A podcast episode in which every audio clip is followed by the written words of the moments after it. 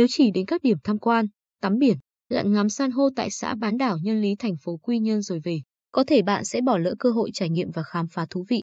So với vài năm trước dịch vụ homestay ở Nhân Lý tốt hơn rất nhiều và đủ thành một lời mời gọi bạn lưu lại. Homestay tại Nhân Lý ngày càng đa dạng theo đà phát triển kinh tế du lịch ở đây.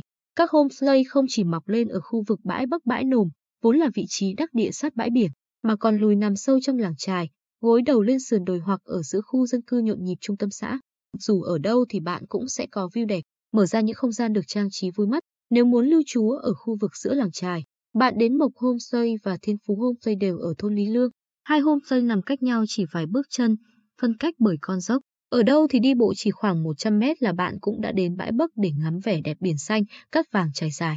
Chỉ xin nhắc nhỏ, Mộc Homestay vốn là một nhà xưa được gia chủ gìn giữ cẩn thận nay cải tạo lại để làm dịch vụ. Bạn sẽ có nhiều khuôn hình đẹp khi lưu trú ở đây.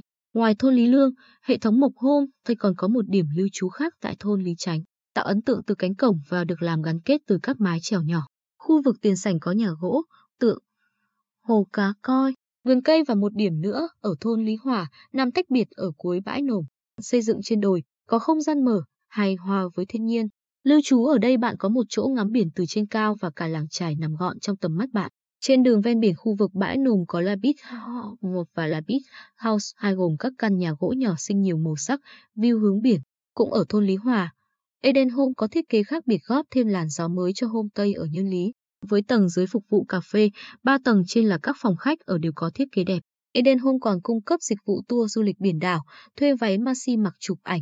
Nếu chọn homestay ở khu vực bãi Bắc, bạn thuận tiện để dạo bộ chỉ vài chục đến vài trăm mét là đến các điểm tham quan eo gió.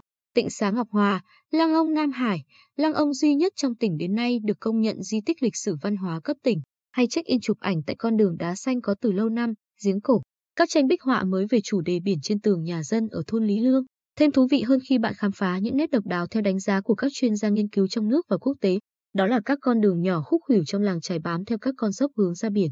Nhà dân thường phân bố theo từng tầng giải đều theo độ dốc của những lối đi quanh co.